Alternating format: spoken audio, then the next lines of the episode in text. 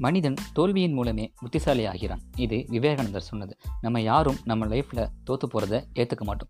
ஏன்? இன்னும் சொல்லப்போனால் நம்மளோட தோல்வியை மறைச்சி வச்சுப்போம். அதை டிஸ்கஸ் கூட பண்ண மாட்டோம். இன்றைக்கி நான் எப்படி ஃபெயிலியர்ல இருந்து வெளியே வந்தேங்கிற டிப்ஸை தான் உங்ககிட்ட ஷேர் பண்ண போகிறேன் உங்க வீட்டு பிள்ளையா நினைச்சு எல்லாரும் என்னை மன்னிச்சிருக்கேன் first one make you busy ஒரு விஷயத்தில் நம்ம தோற்று போனதுக்கப்புறம் நம்ம மைண்ட் அதை பற்றியே யோசிக்க ஆரம்பிக்கும். அப்படி இல்லாமல் அதுலேருந்து வெளியே வரணும்னா உங்களுக்கு பிடிச்ச விஷயத்த நீங்கள் பண்ண ஆரம்பிக்கணும். அது எதுவாக வேணால் இருக்கலாம். ரைட்டிங் சிங்கிங் ஸ்போர்ட்ஸ் இல்லை ஃப்ரெண்ட்ஸை மீட் பண்ணி பேசுகிறது இந்த மாதிரி எதுவாக வேணாலும் இருக்கலாம்.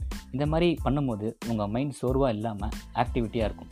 புது புது விஷயங்களை நீங்கள் கற்றுக்கும் போது உங்கள் மைண்ட் ஆர்வமாக இருக்கும். இதனால் உங்கள் தோல்வியிலிருந்து உங்களை அது ஈஸியாக வெளியே கொண்டாந்துடும் second one build your mind and body பொதுவாக ஒரு விஷயத்தில் நம்ம ஃபெயிலியர் ஆனதுக்கப்புறம் நம்ம நம்மளோட மனசையும் உடம்பையும் கேர் பண்ணிக்க மாட்டோம். ஏன்? நமக்கு பிடிச்ச விஷயத்தை கூட நம்ம அவாய்ட் பண்ண ஆரம்பிச்சிருவோம். உங்கள் எண்ணங்கள் தோல்வியை மறக்க அதுவாக ஒரு வழியை கண்டுபிடிக்கும் போது அப்போது உங்களோட பாடியும் மைண்டும் சரியாக இல்லைன்னா உங்களால் தோல்வியிலிருந்து வெளியே வர முடியாது. அதனால் உங்கள் மனசையும் உடம்பையும் ஹெல்த்தியாக வச்சுக்கோங்க.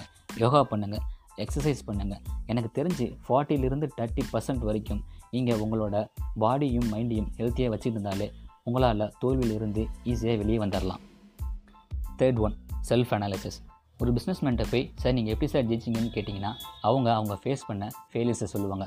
அதாவது எப்படி சார் நீங்கள் ஃபெயிலியரான விஷயத்தை கூட சக்ஸஸ் பண்ணீங்கன்னு கேட்டிங்கன்னா அப்போ அவங்க செல்ஃப் அனாலிசிஸ் அப்படிங்கிற ஒரு ப்ராசஸை பற்றி சொல்லுவாங்க.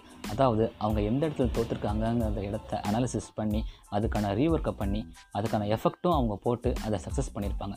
இதை தான் நானும் சொல்கிறேன் உங்கள் தோல்வியை நீங்கள் செல்ஃப் அனாலிசிஸ் பண்ணணும். அதாவது நீங்கள் எங்கே தோத்தீங்க எதுக்காக தோத்தீங்கன்னு அனாலிசிஸ் பண்ணும்போது உங்களுக்கு ஒரு தெளிவான பதில் கிடைக்கும். அதனால் உங்கள் மனசு அதை பற்றி யோசிக்கிறதை நிப்பாட்டி ஆட்டோமேட்டிக்காக வேற யாரையாவது நோக்கி ஓட ஆரம்பிச்சிடும் fourth one don't fear to failure தோக்கிறதுக்கு பயப்படாதீங்க. ஒரு விஷயத்தை நீங்கள் பண்ணும்போது உங்கள் மைண்ட் ஆட்டோமேட்டிக்காக அதுக்கான நல்ல எண்ணங்களையும் யோசிக்கும் கெட்ட எண்ணங்களையும் யோசிக்கும். அதனால் கெட்ட எண்ணங்களை மட்டும் யோசிச்சுட்டு அந்த விஷயத்தை நீங்கள் பண்ணுறதுக்கு பயப்படக்கூடாது. தோல்வியை பற்றிய பயம் இல்லாமல் எவ்வளோ ஒருவன் ஓடுகிறானோ அவனே வெற்றி அடைகிறான்.